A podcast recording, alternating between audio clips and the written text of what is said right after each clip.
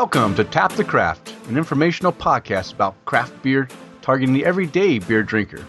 My name is Denny Luce, and joining me tonight is my buddy John Ream. How are you doing tonight, John? Doing very well. Ready to talk about some fall beers. All right, and it's fall. How's the weather in Seattle right now? Is it cold and rainy?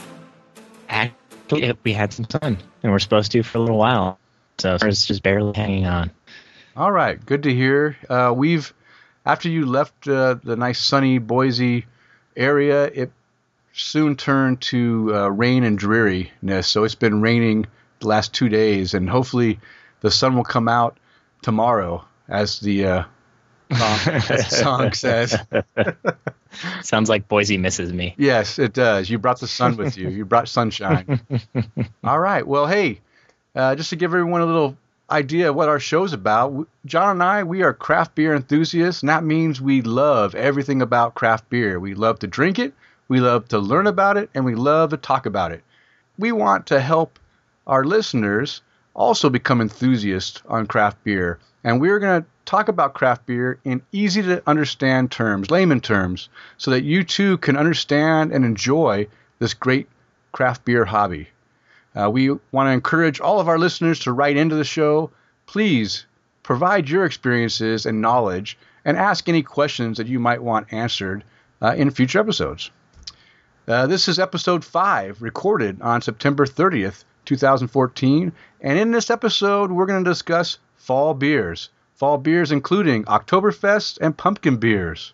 We're also going to do a uh, some tasting notes on an Oktoberfest and that's the Samuel Adams Oktoberfest. We announced that last episode that we were going to do this, and I hope all of our listeners are sitting by their whatever podcasting listening machines and they they got their beers ready to try out this Samuel Adams Oktoberfest while we discuss our tasting notes on it. Hey, John, are you drinking anything tonight? Tonight I am drinking water right now. Oh, so uh, damn. Yeah, I you know as many parents can uh, relate, things don't always go as planned with your uh, little ones. So I, I wasn't able to do my tasting notes in advance. So I'm going to do it live on the show. Oh my gosh. Uh, a little risky, but uh, yeah, for sure, for sure. hopefully uh, I don't fall flat on my face. So I'm going to just drink some water till we get to that point, and then I'll uh, pop them open and drink some Sam Adams Oktoberfest. Okay, all right. You know, in the future, if you just just slide a little bit of that Sam Adams into that bottle and just feed it to little Charlie, I don't think he'd mind. Might give you a few minutes to do some some tastings. yeah, yeah, right until they take him away from me. all right. Well, no problem, no problem. I I am drinking because I was uh, prepared and I did my tasting notes ahead of time. Uh, and I'm drinking Sam Adams Oktoberfest because I want to make sure my palate is full of this beer so that I make sure that we get the right information out to all of our listeners. So, with that being said, let's move right in to the meat of our show, which is the Brew Buzz segment. And like I mentioned earlier, this segment will be devoted strictly to fall beers, and that includes Oktoberfest and uh, pumpkin beers. Those are the two styles we're going to talk about. And the first one we've already mentioned is the Oktoberfest. It's also known as a Mars a Marzen, if I were to speak correct German. Is that correct, John? The Marzen? Yes. All right. I always uh, tend to talk English with my German beers, and I want to try to make sure I talk German with my German beers. Uh, so the Oktoberfest, it, it can come by many names, and a few of the names that you may hear uh, the beer styles described as. Uh, we already mentioned the Marzen. There's al- also the Marzen beer with a B I E R. There's a Fest beer, and there's also the Oktoberfest beer, you know, with the B I E R. So those are a few of the different names you might see written on a bottle of an Oktoberfest, and but they're all kind of meaning the same thing. So if we're going to talk about the Oktoberfest, we need to kind of mention a little bit about the style history. And uh, a Marzen is German, and it's German. The name actually is German for the month of March. And back in the, the early days of before uh, we've d- discovered or invented refrigeration, uh, beer was not able to be brewed during the spring and summer months due to the weather, the high temperatures that can cause some bacterial issues and just not you know not do well with beer brewing. In fact, if I'm not mistaken, John, I, I believe I read somewhere that it was actually against the law to brew beer. I think it was between like April, sometime in April to September. It was actually against the law to to brew beer. Is that have you heard anything like that? I, have heard that. I, I, don't know how true it is, but uh, yeah, I've heard similar stories. Okay. So. All right. So, uh, so that's why they call it uh, a Marzen March, even though you drink it at the end of of the summer, right in the beginning of the fall, uh, it, because it was being brewed as as a last beer to be brewed for the season. The, they would uh, they would store it in, in some cold storage, and they would drink it. I, I, think they would go ahead and drink it through the summer, and then at the end of the, the break, they would then do a big celebration, which is all what we know now as the Oktoberfest. Do you have any knowledge on Oktoberfest as far as a celebration? I know you spent a little time in in Germany a couple years ago or last year. Do you have any information on that, John, by any chance?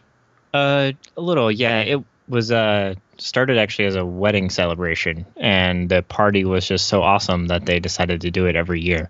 Um, and it's grown and grown and grown. So, um, wow, yeah. So I mean, it's one of those things that I'd like to go experience someday. Maybe pretty awesome.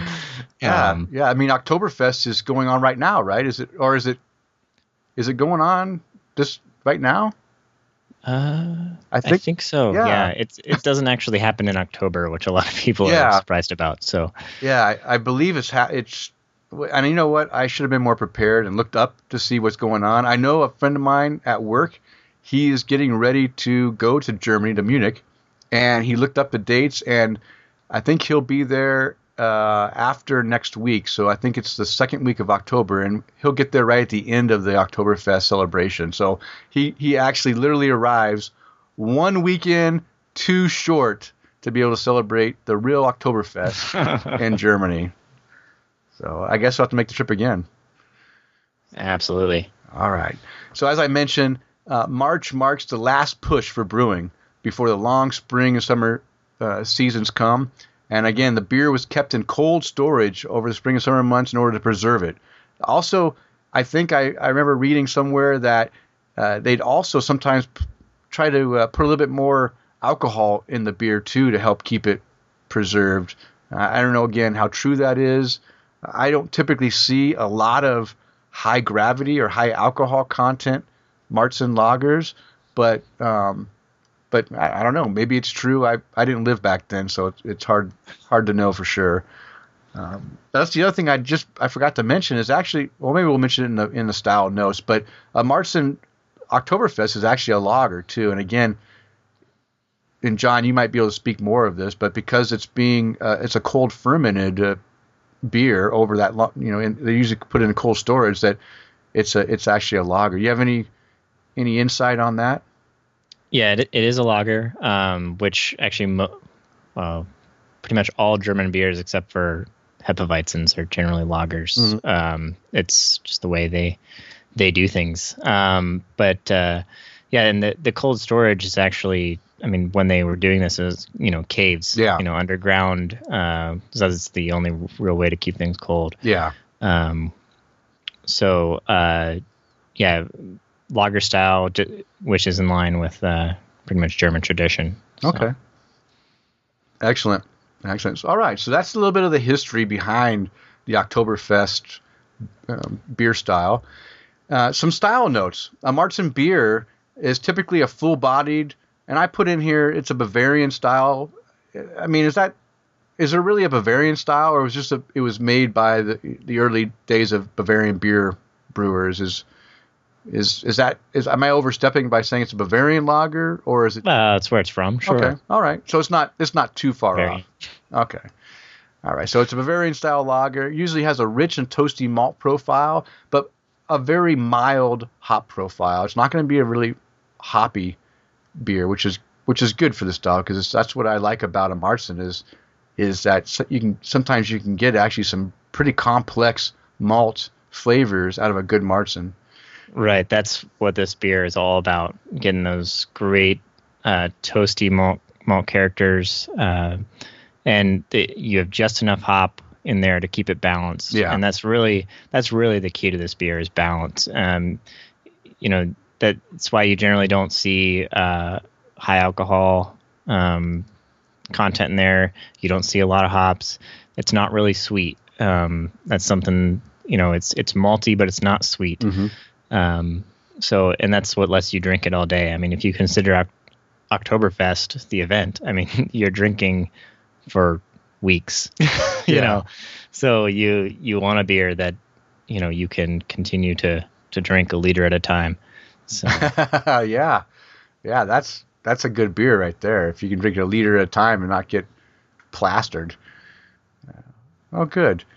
Um, yeah, it's so the coloring too. I, I mean, I'm pretty. I I drink a lot of Marzens. I try to drink as many different ones I can find because I do enjoy, I, I do enjoy seeing what you know how, how the different malt profiles can come out, what I can what malts I can taste in it and but it's usually a dark a dark amber or a rich copper coloring and uh, like we mentioned it's a reasonable alcohol content and and typically you're going to find it at 6% or below uh, there's a, there's a few occasions you might find it above but i think t- traditionally it's going to be around right around five five and a half percent uh, do you have any other things on the style that's pretty much covers it right yeah, yeah, all about all about that malt. Um, you won't get much, if any, hops in the aroma or really the flavor. Just enough for that bitterness to of that bitterness to balance out. yeah okay pretty much the, the key. excellent So, All right. So now, uh, no, we're not going to go into details on these. I just, just want to mention a few beers, and I hope John has some other ones he can add. These are just a few that I just pulled out of out of my head, uh, and some of them I have tried, and some of them I have not been able to try because I just can't get them in my area. And there's a whole lot of other ones that I could mention, but I don't want to mention because they're pretty much localized to my area, and I don't want to alienate everyone else because you know give you a bunch of beers you can't you can't find. But these are ones that you, sh- for most part, you should be able to find throughout the country. And so uh, the first one I want to mention is my is one of my favorites, and I was so sad that I wasn't able to to get some for John to try when he was here visiting me this last weekend. But it's the Full Sail LTD 07 Oktoberfest. It's it's Oktoberfest Marzen, and for some reason that beer just I mean it just screams. Just I just I, I can't get enough of it. In fact, it was only in our area for like two weeks, and I think I I just drank either three. I think I drank three six packs in that two weeks because I know as soon as it comes out, I've got to drink it as fast as I can before it gets off the shelves. And and John, I know you've um you've also uh, tried it before. I saw on a, you mentioned on Untappd that you had tried it, but it, it's probably a while ago. You don't actually remember the flavor profile that you got out of that. yeah, that was a year or two ago that I managed Okay. to get my hands on that one. All right, But- all right. So next year, do a better job of uh, grabbing a hold of it in your local area. So uh, another one is that we're not going to talk a lot about right now. We'll hit- this one a little later. Is the Samuel Adams Oktoberfest, another great beer that can be found all across the nation and in big quantities. You will not run out of this at least for a month. So uh, it's one that if you if you really want to try, I recommend the Sam Adams Oktoberfest. One that John had on his very first episode that he was on uh, Tap the Craft was the Firestone Walker Oktoberfest. And at that point, I had not tried this beer. Uh, and the way John described it, it was very interesting to me. So I went and picked up a bottle. And um, I'll tell you what, it is not the typical, it's not my typical Marzen. And again, we mentioned earlier that there shouldn't be a, a very big bitterness or malt profile or uh, hop profile to to a Marzen, and this one defies the the rules, I think. And now maybe it was just me, but this one seemed like it was way more bitter than it should have been. Is is that true, or did I just get a bad batch? Well, uh, it, or it could have been something you eat, or or or it or that is right. Uh, I don't, I didn't remember. I don't remember it that way. Um, but without having it in front of me, it's hard to, Okay. To right. judge. Yeah, that's I'll have to go back and listen to how I described it.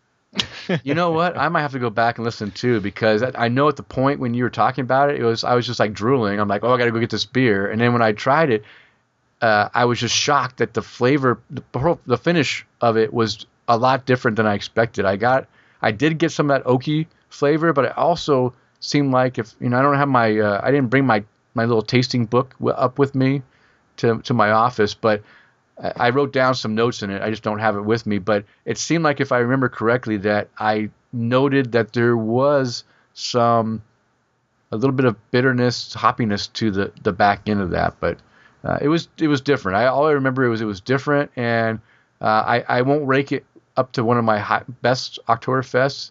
I'll rank it up to a different Oktoberfest. You know, it's it's a little bit different than the norm. Um, the other one, a couple other ones that I'll just mention real quick. Great Lakes Brewing Oktoberfest. Now, I have not personally been able to try this beer because it doesn't distribute in my area, but I hear nothing but good things from everyone that drinks it. Have you, John? Have you had a chance to try the Great Lakes Brewing Oktoberfest?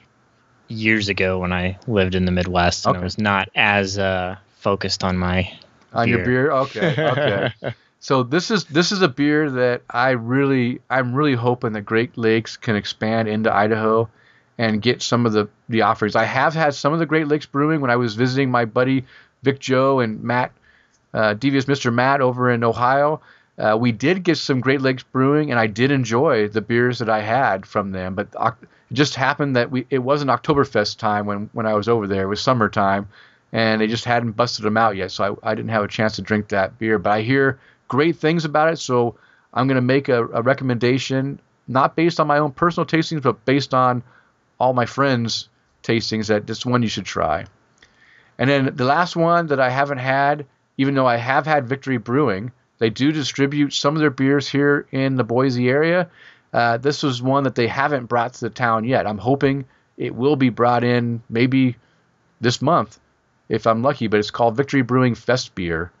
Uh, so I have no tasting notes, but you might be able to find that in your area. Go ahead and give it a shot. I, I think it's I, I think I've heard good things about that one too. And how about you, John? What do you got? Uh, so I'll add one more domestic offering. Um, so Gordon Biersch is a, a brew pub chain. They've got quite a few locations across the country. If you happen to live uh, near one, I really recommend going and grabbing their Märzen. Uh, it, it, you know, you you did your your year of enlightenment with lagers, uh-huh. and that Märzen is one of the beers that really opened my eyes to what lagers could really be. Um, and I think that they do that year round, so you don't even have to time it right. Oh um, wow! I I believe that's true. Um, so then I, I also want to mention a couple um, imports. Mm-hmm. So uh, Paulaner, Yeah. Oktoberfest, excellent beer, um, it, and it's it's one that you'll only be able to find, you know, in this window. Um, and then uh, Ayinger Yes. uh, Oktoberfest is a, another uh, excellent one if you can find it. Mm-hmm. Um, two two that come across the the sea to uh, Yeah. to our taste buds. So um, Yeah, I've had both those. I agree; those are both good. There's one other one I was trying to remember that the, and I can never remember the brewery name because it's too long. It's like West, Weston, Weston something. Do you, does that sound familiar? Weston something uh, Oktoberfest West, Weston Lander West, Western Hunter. Weihecht- uh, yeah, now you've got me tied. Uh, I'll I'll think of it the second we start recording. okay, no Um, problem, no problem. I- It's it starts with a W, and again, I was saying it wrong because W's aren't W's; they're vet vets vets and whatever. But uh, but yeah, that one's another one that I had that I was really impressed with on their Oktoberfest. So I, I just didn't think about writing it down. My bad. All right, well, hey, that was a pretty good uh, summary of our Oktoberfest beers. Uh, the next one is going to be one that's going to be a little different, but also comes along during the fall time frame, and that's pumpkin beers. And these pumpkin beers are beers that you most people either love or they hate. Um, and I can, I'll be honest with you, uh, the first offerings of pumpkin beers, probably you know, f- first ones I've had about probably five, six years ago, uh, I really didn't like any of them. Uh, but I have the the pumpkin beer. Um, what it um, I just lost a word I was thinking, but the craze, I guess, the pumpkin beer craze. The last couple years have has really pushed pump brewers to make pumpkin beers that really are are, are good and not just a bunch of spices thrown in your face and they call it you know something different. And uh, so I, am a convert this year, especially. I'm going to tell you guys a few beers that really shocked me that I enjoyed. Uh, and I recommend you guys try to find them. But um, pumpkin beers could also be known as a, like a harvest beer, harvest spice beer. You know, anytime you have a, a beer that, that throws in those spices, uh, this, this can last. The spice beers can last from now all the way to winter. There's some winter ales that also throw in similar spices, so it's kind of like a like a, a bridge be, between now and, and winter. But a little bit, you know, a, a little style history on pumpkin beers. I was shocked. I actually did a search because I didn't think there. At first, I said there's no real history, and then I said, you know what? Before I say that, I better do a quick Google search about pumpkin beer history to make sure that I'm not just talking on my ass and have John like bring the gavel down on my head saying, "No, you're wrong." There is a history, and guess what? There is a history. Pumpkin beers actually go all the way back to the early American colonial days when pumpkins were plentiful and malted barley and wheat was not so plentiful. Back in the pilgrims, they couldn't grow anything, but you know what? They could grow pumpkins. And they would use pumpkins, the pumpkin meat, as their source for their fermentable sugars in order to brew their alcoholic beverages. And I was shocked to find out that pumpkin beers have been around for 400, 500 years, somewhere around, like a long time. Had, had you ever heard that, John? Uh, no, that's I'm learning. All right. So I just brought the gavel down and just uh, brought you some some beer knowledge. I feel pretty good now. Oh, good. yeah. So again, these beers are typically released during the fall time, and they're usually a, a seasonal release. Uh, the time the, the time frame is really odd because anyone that, that does some gardening on their own knows that pumpkins aren't really ripe until the end of September, mid October time frame. And when pumpkin beers are actually released nowadays they're being released in August almost. I mean, I think our first uh, pumpkin beer from Elysian was at the end of August. There's no way that these breweries are able to harvest pumpkins fresh and then brew the beer and let the beer, you know, ferment for their, you know, it's a few week process and then get them out to you. So uh, it's really odd time for these beers to come out. But because everyone associates pumpkin with fall, then they need to do some some fancy work to try to uh, save the pumpkin meat uh, from their pumpkins for the next year. So a lot of times they'll actually freeze and save pumpkin pieces for brewing uh, the following year, uh, which is which is uh, you know pretty interesting because yeah you can't really brew a pumpkin beer now. Now if you brewed it now it'd be ready in January, but who wants to drink a pumpkin beer in January? Ah, you could get it for Thanksgiving if you're. Yeah, I guess uh, you know what. You're right. You're right. if you really pushed it, you could probably get it for Thanksgiving. So you know what? Why don't we make that a rule that you have to make your pumpkin beers available starting Thanksgiving, and now we can have real fresh pumpkin. There you go. All right. All right. Start a movement. Start a movement. yes, the pumpkin movement. All right, so that's a little history on on the pumpkin or or harvest spiced beers. There's little style notes on this uh, you know, the reality is is pumpkin beers or pumpkin ales can can really vary drastically between brewery to brewery depending on what they decide, you know, how they decide to brew it, what materials they're using, what spices they put in it, you know, how strong the spice is, you know, the, the quantities. Really, you cannot get one pumpkin beer and assume the rest of them are going to taste anywhere like anything like the other ones because some are, there's a, a huge curve of flavors and styles that are used in their pumpkin beer, beers and stuff. So that's the first thing you need to remember. Don't assume that the pumpkin beer you, you try from one brewery is going to taste similar to one of another because you might be sorely disappointed.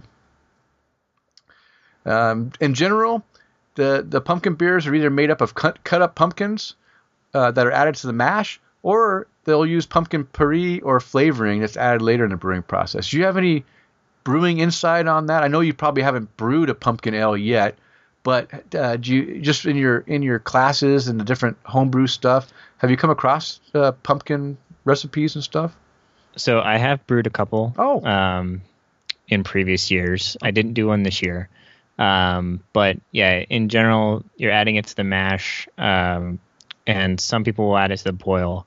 Um, but what a lot of people don't realize is pumpkin. There's you don't get a lot of flavor Yeah, out of it. yeah. Um, when when you're brewing with it. So, um, and that's why you you get a lot of these spiced beers that are your pumpkin pie spices. You know, nutmeg, allspice, cinnamon, Yeah. all, all that um, because that's what people associate with pumpkin because of the holidays. You know, you you would think of pumpkin pie. Um, so really, a lot of these should be labeled pumpkin pie beers. Uh, but uh, Yes, Um, I agree. so, but that's that also relates on why you know all these beers are different because you know your perfect spice blend that you like might not be in this beer, and you know it'll be slightly different, but that that can be off-putting to you, or Mhm. you know this other person nailed it, and so that one's really great. And I think that's where a lot of people run into trouble with this this seasonal because they're so all over the place that uh, it's it's hard to know what you're gonna like without you know spending the money and, and figuring it out on your own. True. Very true. Very true. And let me just tell you, um, you know, I've already mentioned this probably. I know John's heard it a million times, but maybe listeners haven't. But my wife absolutely loves pumpkin beers. And every year that goes by and she sees more and more variety, she's got to try every single one. And I'm not kidding you. We, I, I am not even joking. We've spent at least $250 on pumpkin beers this season alone, just in the last month. That's how crazy she is. And so when John says sometimes you got to spend a little money to find out what you like and dislike, guess what? Uh, she buys it in bulk, and when she doesn't like it, I have to drink it in bulk. So uh, just keep that in mind. Try maybe try one bottle at a time. But she's so she's so fearful that if she likes a beer and she goes back to get it, that it won't be there because a lot of times these beers are so um, uh, you know such, such a small quantity of them that come into your area that now she just instead of taking a chance, she'll just go ahead and buy you know three 22 ounce bottles or or you know a couple six packs or whatever because she's anticipating liking it and she doesn't want to be without it if if she if it's one that she really does enjoy. So yeah, I, I, I feel the pain on pumpkin beers for sure. So John, would you agree? Now this is where it gets a little uh, fuzzy because I mentioned that you know all pumpkin beers, you know, there's a lot of wide variety of, of different pumpkin beers, but the typical pumpkin ale, I'll talk about the ale, is going to be a mild brew, uh, usually with a malty backbone, uh, usually a mild hoppiness because you don't want to take away from from the, the spices and the pumpkin flavor. Uh, and and really, like you mentioned already, it's really they should be called pumpkin pie beers because it's really the spices that are added and and the quantities of those spices that really determine what the flavor profile is. Yeah, I would. You're going to be looking at more malt forward beers. Uh, hops can tend to clash pretty Mhm. badly with uh, these spices. Yeah. Um, but I mean, apart from that, I mean, it it can be anything. Yeah. Um, I mean, you could be looking at a stout, a Mhm. Belgian beer, uh, Yeah, yeah. a lager. Yeah. I mean, just a, a amber ale. I mean, it, it could be anything. Yeah. So Yeah, that's that's what is so hard to to characterize this. I mean, the only thing you can really characterize about a pumpkin ale is that you're going to have those spices in it in some form. You may not have all of them, but you'll have some of them, and it'll be either a, mild form of it or an extreme form of it. That's that's the only thing. But it really determines on on how, in my opinion, how good a pumpkin ale is is how balanced the brewer can do with whatever style they use along with the spices, and that's where you can really get a, a super uh, delicious blend of spices and and a malt. If if you especially if you have a porter or a stout and you have just that little finish of the spices can really enhance. You know, get that big roasted malt forward and then the, the little the spicy finish that's just just right. And that's that's what can really determine whether or not, in my opinion, a, a pumpkin beer is is one that I can drink a, you know, a lot, a lot of or very little of. So uh, let's see. The body and mouthfeel again can be anywhere from light to heavy, depending on the methods that they're used to brew it. Again, if you're going to put real pumpkins in it, a lot of times those real pump those pumpkins will add a starchiness to the beer, so you're going to get a little bit of a heavier body, a little bit uh, starchier mouthfeel uh, if you do that. It also depends on the beer style. Again, a heavier malty, you know, a big malt beer like a stout or porter is going to give you, you know, that type of character in, in the body. So you got to keep that in mind. The style really makes a difference too. And again, John mentioned it can be anything from a light ale to an imperial stout, and in everything in between. You know, like you said, Belgians. In fact, I don't think I put it in here, but uh, John, I know you'll add your favorite uh, beers at the end of, of the thing for your pumpkin beers too. So. Yep. All right, so let's just go over some beers real quick. I don't want to drag on too long, but I'm going to talk about my favorite one. And this favorite one I just found this year. And it is called, it's Anderson Valley Brewing does it. It's called the Fall Hornin Pumpkin Ale. And this beer is like gold, liquid gold to me. It is, if I were to, if I was a beer judge style writer, my ideal this would be what I would describe as my ideal pumpkin ale. It's so well balanced that you get exactly what I mentioned. You get a nice malty front, and the spices come in the end, but it's really balanced and it's a it's a very very subtle spiciness and it, it stops. The finish just stops. It doesn't linger on forever right? I don't like those spices just lingering on and i have to like drink a gallon of water to rinse it out of my mouth. Uh, it's it's absolutely perfect, and uh, that that's my that's one if I can recommend anyone if you want to try a pumpkin ale for the first time, and you and you actually enjoy beer like real beer, not just some crappy beer they put spices in, but I mean you enjoy good craft beer. I'm going to recommend Anderson Valley Fall Hornin because it has the beer and it has the little bit of spices that that really um, you know makes it a, a, a very good drink and uh, that that's my recommendation. Now I'm going to list a bunch of ones. All these, there's four beers. These are my wife's favorite beers. Um, they're all from Elysian Brewing in Seattle. And the newest one that just released this year, now maybe it released in limited quantities in Seattle, but it's the first time it's been distributed into our area. And that's called the Punk Punkuccino Coffee Pumpkin Ale. Have you had a chance to drink that one, John? I haven't. So uh, Elysian every year has a pumpkin beer festival, and uh, it's this weekend, and I am going for the first time. So I've been avoiding ah. all Elysian beers, okay. so that I can enjoy them at the festival. Okay, so. all right. Well, I'm going to give my opinion. So first, I'm going to give my wife's opinion. This is one of her favorites, and uh, it comes in 22 ounce bottles only right now. I'm sure next year, because it's been so popular, they're probably going to put it in 12 ounce bottles also. But uh, this overtook her favorite beer, which I'll say tell you what her previous favorite was in, in a minute. It's good. It's drinkable. To me, though, it comes across a little too sweet. And again, um, the sweetness and the spices just kind of it makes me kind of sick to my stomach. So for me, it's okay. I can drink it.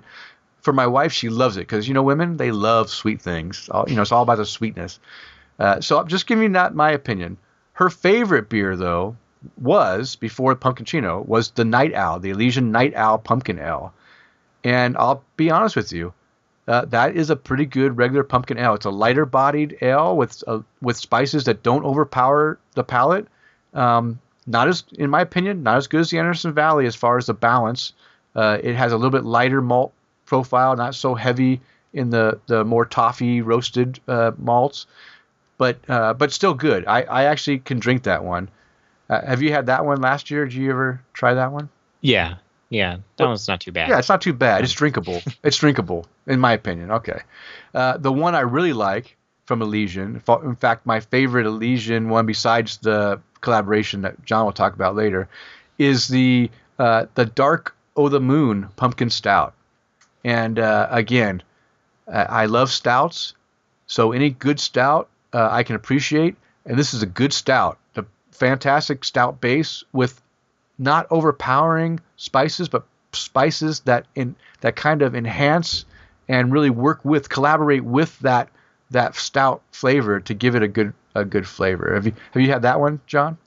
Uh, yes, I have, and I I tend to enjoy the darker pumpkin ales um, more. Uh, so the the stouts and the porters, Yeah. those tend to be my favorite. Um, I, I just I like the the bitter roast with the with the spices. Yes, I guess. So. yes, I do too. I agree. Excellent. Hey, we're right on track, buddy. Right on track. uh, and the last one I'm going to talk about from the Elysian crowd is called the Great Pumpkin Imperial Pumpkin Ale. And this is my wife's least favorite of the Elysian beers that she's had. And it's it's uh it's a little it's a little bit powerful and it's a little bit st- strong for her. I actually like it. I can drink it. Thus, uh, the other three bottles, 22 ounce bottles that, that she has, I'm going to be finishing those because she's decided she doesn't want to drink those. So um, it's just an it's another it's just a little bit amped up version of their of their pumpkin ale that has a little bit, you know, I, I don't have tasting notes on it right now, but it's it's drinkable. But I can see why she doesn't like it because it's a little bit a little bit amped up for her. She likes things a little bit more uh, laid back and not so in your face.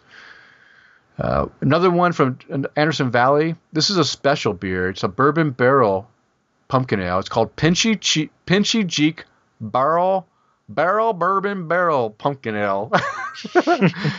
and uh, we bought this one. My wife hated it. Why did she hate it?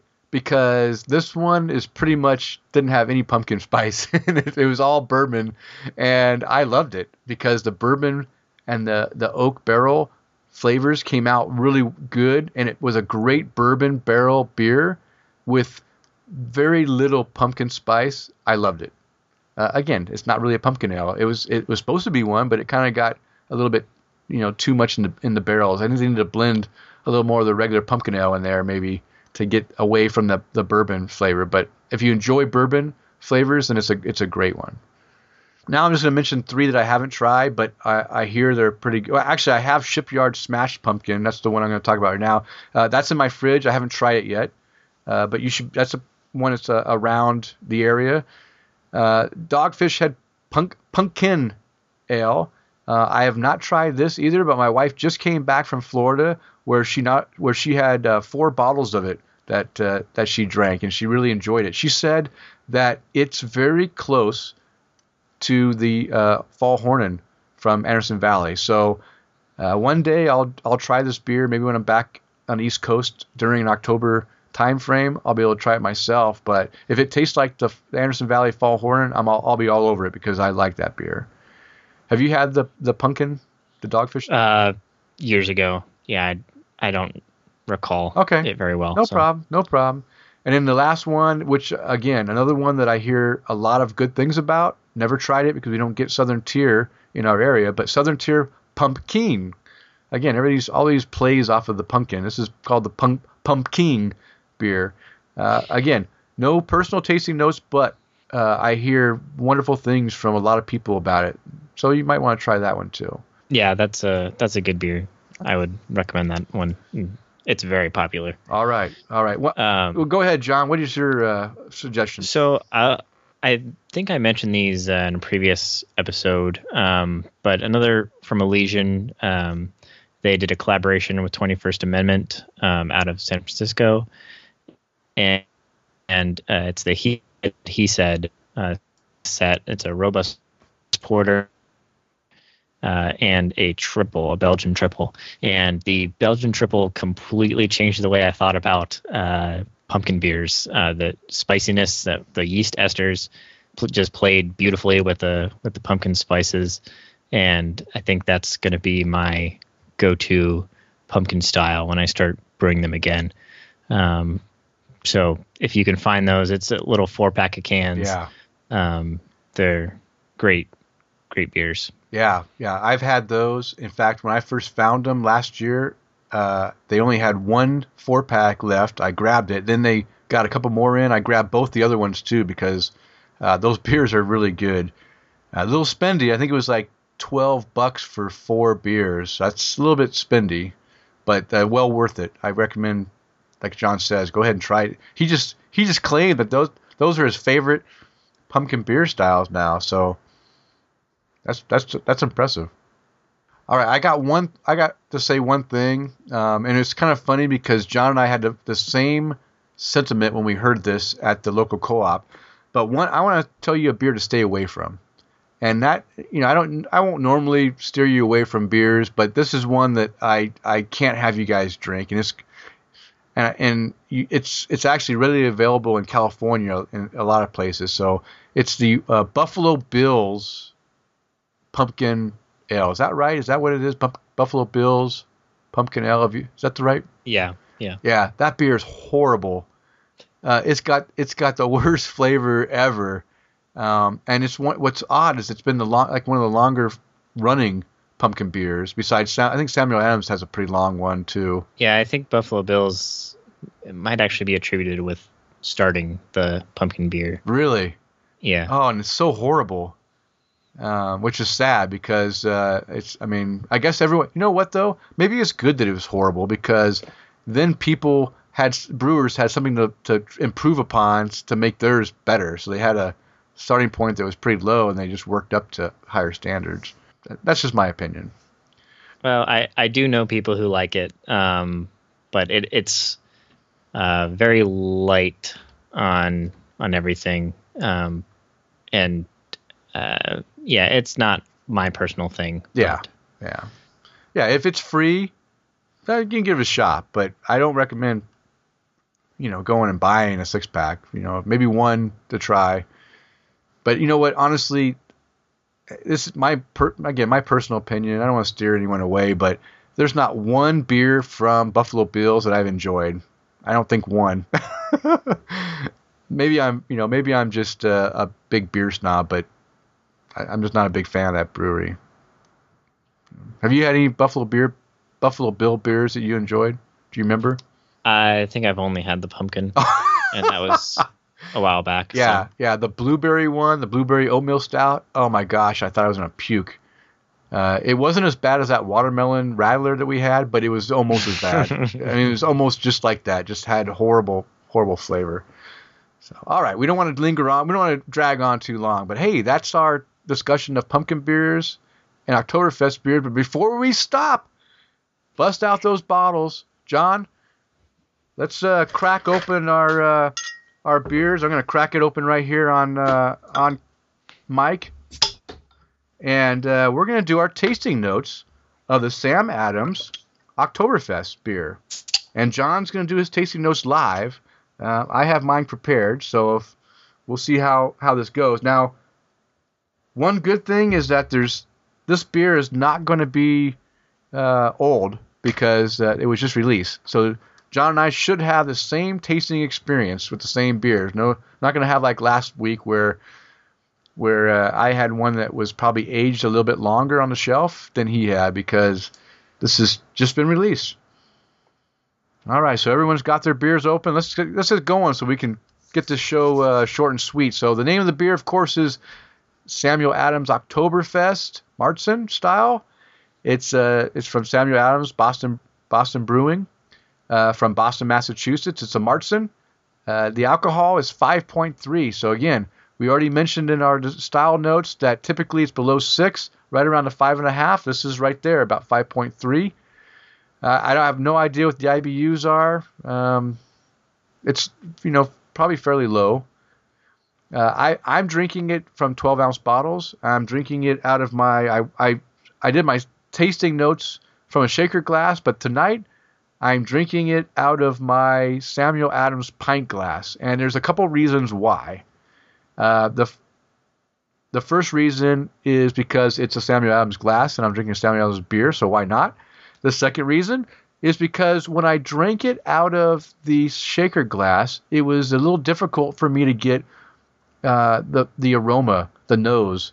I it was like everything was escaping right out of that big open mouth, and I wanted to try something that had a little bit closed, a little bit more closed in uh, top to try to trap those volatiles and get give my nose a little bit extra to, to go off of.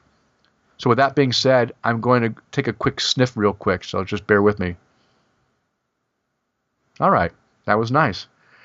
Uh, it's still very faint. It's not a it's not a bold nose. It's a very light nose. So I disagree. you disagree. so okay, let me tell you one thing. If you can't tell, I'm a little bit stuffed up. I've been you know, we've been going through weather changes in the Boise area, and when the weather changes, my sinuses act up, and uh, right now my sinuses are a little bit plugged. So maybe it's because I'm I'm trying to sniff through a bunch of snot right now.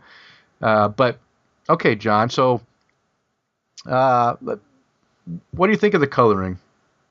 Uh, I would call it a bit of a deep copper, Yeah, Uh, yeah, I agree. um, slightly off-white head, small bubbles lingering. Um, not a big head, but uh, it's still present. okay. So All right, I, I will also agree. It is a, a, ri- a rich, uh, coppery, maybe dark amber color. Uh, I'm seeing now again. Uh, I'm using my my Samuel Adams glass, which we haven't talked about this glass, but there's a laser etched ring at the bottom that helps promote the uh, air, aeration, aeration, the bubbles, creation of bubbles.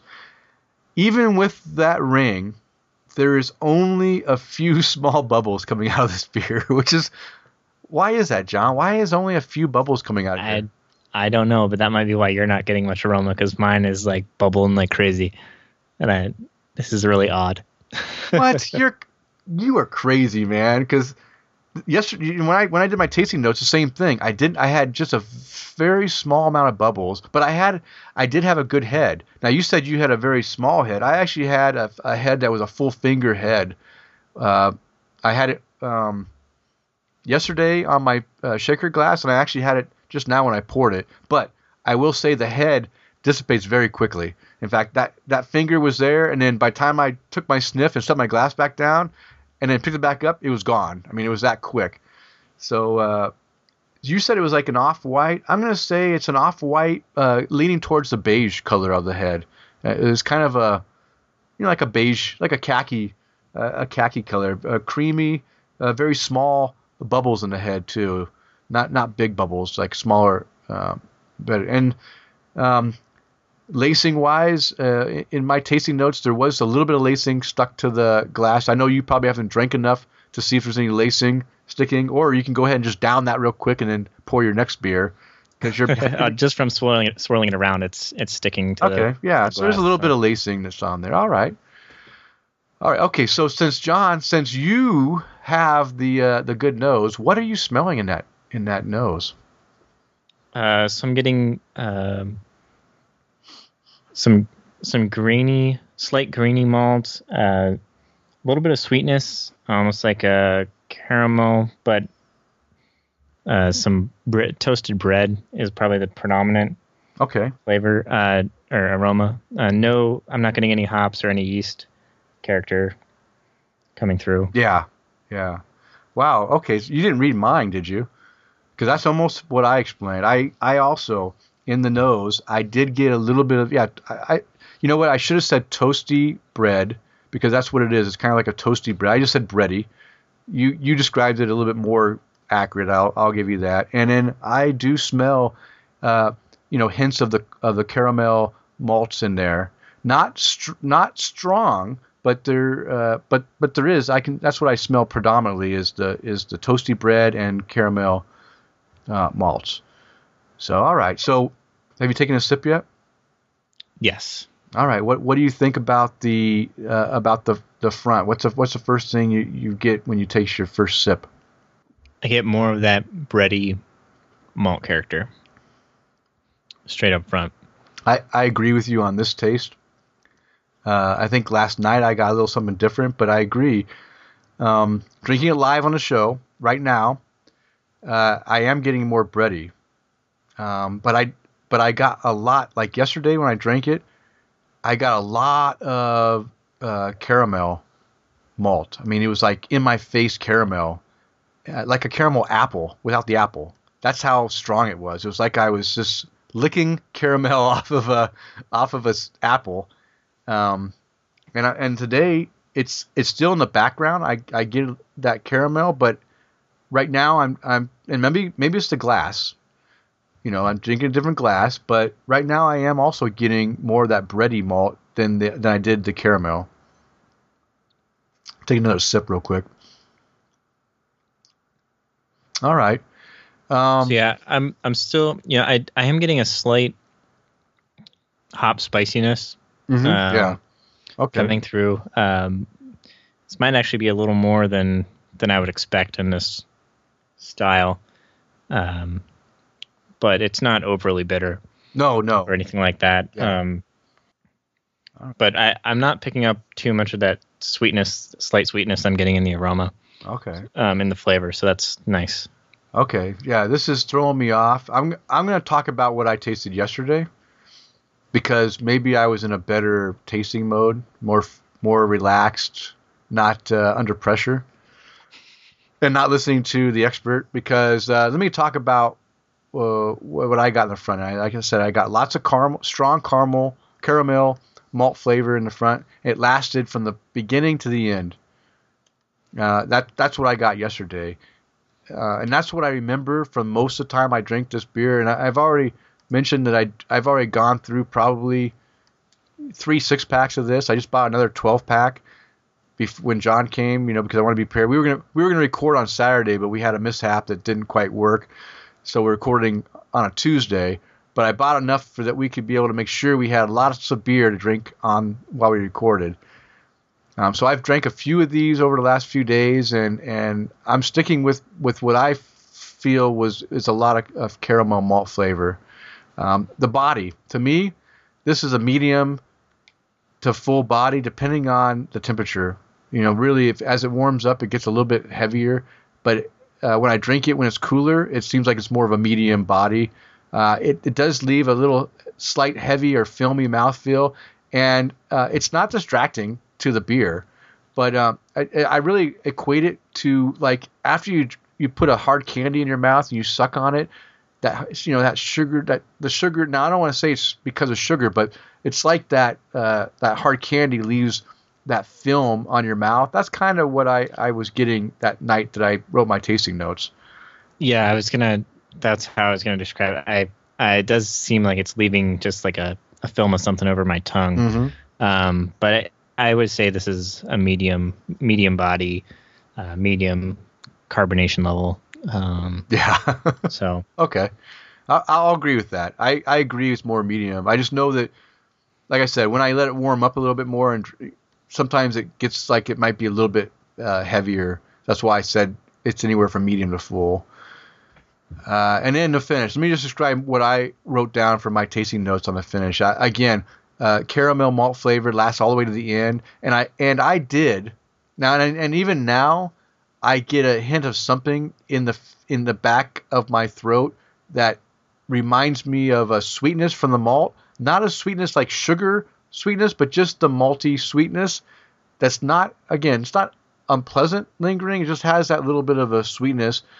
And again, as I mentioned, it's like the aftertaste left from a hard candy, similar thing. But I think maybe a hard candy might be too, you know, too much. But I do get that that candy. It almost tastes like a candy sweetness, you know, or candy finish. I don't want to call it sweetness necessarily. A candy finish in the back of my throat that that kind of lingers. And as you mentioned, John, uh, I, I I told you earlier that when I was doing my tasting notes, I I did just get done eating some spaghetti and meatballs, and I thought that maybe uh, I was getting some lingering effects of that in my finish. But now to hear that you also got a little bit of that spicy hop finish with a little bit light peppery, not really heavy peppery, but light spicy finish. I got the same thing, and I'm getting the same thing now too. So it wasn't the food I was eating. It actually does leave a little bit of that that spiciness at, at the end, and, and it's enjoyable. I I kind of like it. It was kind of surprising it was there with the other feelings that I was getting with my tasting. yeah, I don't I don't get too much sweetness on the finish for myself. Um, it it kind of wipes away pretty well. I just I still have I know I've got that feeling like something's still in my mouth. Yeah. Um, but it's not. I don't know. It's not cloyingly sweet. It's not really anything. It's just there. Yeah, not I yeah, yeah, not cloying. Not it's not. It's just there. Yeah, you're right. It's hard to again. Maybe that's with my inexperience at this. it's hard for me to explain what that feel. Just like you said, you have that feeling in the back. The same thing. I have that feeling, I'm, and I just don't know how to describe it. And that's where I'm. Maybe I'm coming up with the wrong terminology to try to explain it. But that's it's just that feeling that I get, and and, and I, I just don't know how to des- describe it. I, I describe it as like I like I did, like it's a kind of a sweetness, but maybe it's not sweet. Maybe it's something else that just lingers in there. But it's it's again not distracting, not unpleasant. It's a this beer is is very good, although of my Marzen styles that I enjoy, because of the little bit of lingering that it does have, I it's not one that is that my best, right? My favorite. It's one that I enjoy, that I can drink a lot of and not have a problem, but it's not my favorite. Again, I mentioned already the LTD07 from Full Sail. That one's my favorite because it's so well balanced that that malt's there and the finish is just it's like it's just ends right. It's just it's just perfect in in my opinion. Uh, where this one kind of lingers a little bit longer than it than it should, leaves that thing in my back of my throat that I'm trying to describe, but I can't, and uh, that's that's just my uh, take on it. Uh, would you recommend this for uh, for anyone new to craft beer, John? Oh, absolutely. Yeah, yeah. Uh, very approachable, um, and but gives you quite a bit of flavor in there still. Yeah, um, yeah. So, absolutely. Yeah, I I agree that this is this is like one of the perfect beers that people that are looking to just try craft beer, if they try this beer, if they don't enjoy it, I'll be surprised because there's nothing not to enjoy about this beer. It's not overpowering in the bitterness, it's not overpowering in the malt. It's just beer that tastes good. Um, although if you're used to beers that taste like Budweiser or Miller with that, you know, the Pilsnerist, uh, American Lagerish, rice flavoring, whatever, then yeah, maybe you won't like this. But if you if if you want to, you know, try to see what real beer tastes like, this is a perfect gateway beer to craft beer. I, I think anyone anyone trying this, I don't think will be turned away from craft beer. So, so yeah, we both recommend it. Uh, any glassware will do. Uh, what do you think, John? Do you have a preferred glass? You think uh, a, a good Pilsner glass would, would do for this, or what do you what do you think? A liter Stein. A liter, okay. Or a boot. Mug. How about a boot? there we go. Yeah, the boot. I, will I'll say the boot. I'm going to say the Oktoberfest boot uh, drink, uh, put three of these bottles in it and suck it down. You know, the more the yep. merrier. Just remember, only one hand can hold the boot, and you can't set it down once you start. Oh, so wow! There's rules. Oh, there's lots of rules for the boot. All right, all right. Well, thank you for filling in that. I'll have to write down the rules for next next week. Uh, I uh, I rate this as a memorable beer that you should keep stocked in your fridge while it's available. How about you, John? Uh, yeah. Okay. Yeah, it's it's pretty good value. I mean, in terms of what you pay, uh, you can get a case of this for pretty cheap compared to some of the other offerings at this time. So of course. All right, and and just to let you guys know, at Costco, not that I'm a, you know, I'm going to promote Costco, but you can get a 24 pack of this, I think for for oh gosh, I want to say like 20 some dollars. I don't know the exact price, but for pretty cheap. Uh, yeah, they they usually work it out to about a buck a beer. Yeah, a buck a beer. So it's twenty six bucks, I think it was, some twenty five ninety nine, something like that. I can't remember exact, but hey, well worth it. You're gonna get it's gonna be a big discount, although you're gonna get a lot of them, twenty four of them. But um, if you do enjoy the beer, it's well worth it. Get get twenty four, make it last through till Christmas. If if you don't drink a lot, you'll enjoy it all all the way until the winter beers come out. Um, highly recommended. All right, John. Uh, hey, we're get, we told you guys we're going to keep this short and we're going to keep it right at an hour. Uh, let's get right into the, uh, you know, just want to do some shout outs to some some of our, uh, you know, listeners and stuff. John, do you have any uh, shout outs or anyone you want to uh, lift the glass to and toast this week?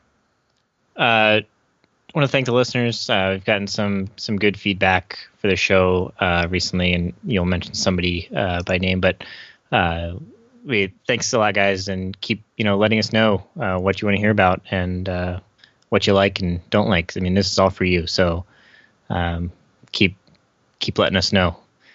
For sure, for sure. I I also want to reiterate what John just said. There is a, a couple.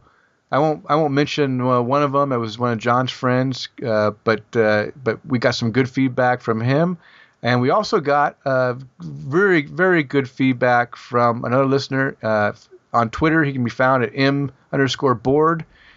Uh, his name is Kale, and he sent us a video feedback of his opinions. Well, I thought, wow, he went oh, he went the full full out to uh, to to tell us exactly uh, you know what he he enjoyed and didn't enjoy the show, and uh, you know he made some good comments and. Uh, just briefly, I'm going to say that yeah, the first two episodes uh, were a little rough. Uh, it was me by myself, and anyone who, you know, I'm a seasoned podcaster, but I'm not a seasoned solo podcaster. So anyone who tries to do a podcast that, uh, you know, is a, you know, that wants to try to get started by himself, it's it's a little difficult. And I was afraid that I was going to ramble on and not get my points across. So a lot of it was scripted. Yeah, it didn't come across as clean as I wanted, but my goal was to get John on board, and that worked. So starting at episode three, the show is going to continue to get better every episode, and I think it has. And, and that's what uh, Kale also mentioned is that, hey, once John got on board, we were like, you know, we're, we're doing great. So I really appreciate his feedback. Uh, also, I want to just mention, I mentioned last week that uh, uh, Hophead Hardware uh, is that sells some glassware at reasonably reasonable prices, and and uh, I got to talk to the the owner of that shop this week. His name is Jimmy. Uh, total strangers, he and I, but we end up talking for almost an hour about beer and glassware and stuff. And uh, I really had a good time. I want to shout him out. Uh, I will uh, add his link to his store. Right now, he's going through uh, reinventorying, but uh, he's going to be sending us some glassware that we'll be able to review on the show. And and I'm hoping to get him on the show to talk about glass. He's a glass expert. He his family actually makes you know glasses, so uh, you know he actually knows about the the physics and science behind glass. It'd be great to have him on and tell you know his opinion on different glassware. Uh, I also want to thank the Open Forum Radio Network for supporting the show and providing our hosting space at openforumradio.com. Please go visit openforumradio.com, uh, find out all the the many shows that the, the network has.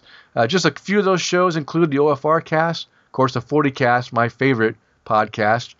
Uh, prove the, prove your point, the Married Gamers, Gamer Husband Radio, and some other casts. So just a few of the shows you can find over there. So go check them out. And again, uh, as I've mentioned before, I am a former serviceman. I was on board submarines for eight years. I just want to raise my glass and give a toast to thank all those who have served and are who are currently serving in the U.S. military services. Uh, thank you for protecting our freedoms and come home safely. And if you would like to contact the show, you can reach us through email at tapthecraft at gmail.com or you can follow us on Twitter at tapthecraft and leave comments on the show post on openforumradio.com or also visit our Google Plus uh, page. We have a Google Plus page where John uh, went ahead and put some glassware on for last week's show, and I've added a couple photos uh, uh this week. It can be found just do a search for Tap the Craft, and you should be brought to our uh, our page. Uh, you can follow follow me personally on Twitter, Instagram, and Untappd at Luce Screw, L U C E S C R E W, and on Google Plus, just follow me at Denny Luce, one word. And uh, John, how can listeners follow you? So on Twitter at Prime Brewing or on Untappd Prime WA. Uh, or my sporadic blog about homebrewing, uh, homebrewengineer.com. Excellent. All right. Well, it's last call. And it's time to bring the show to a close. Thank you for downloading and listening to the show, and we hope you were able to find something useful. And we welcome you to subscribe to the show on iTunes or Stitcher Radio. And just to remind you, the frequency of the show is one episode every two weeks. And that's it for this episode. Now remember, friends don't let friends drink light yellow fizzy beer. Quality craft beer can be enjoyed by all. So spread the word and convert the beer ignorant.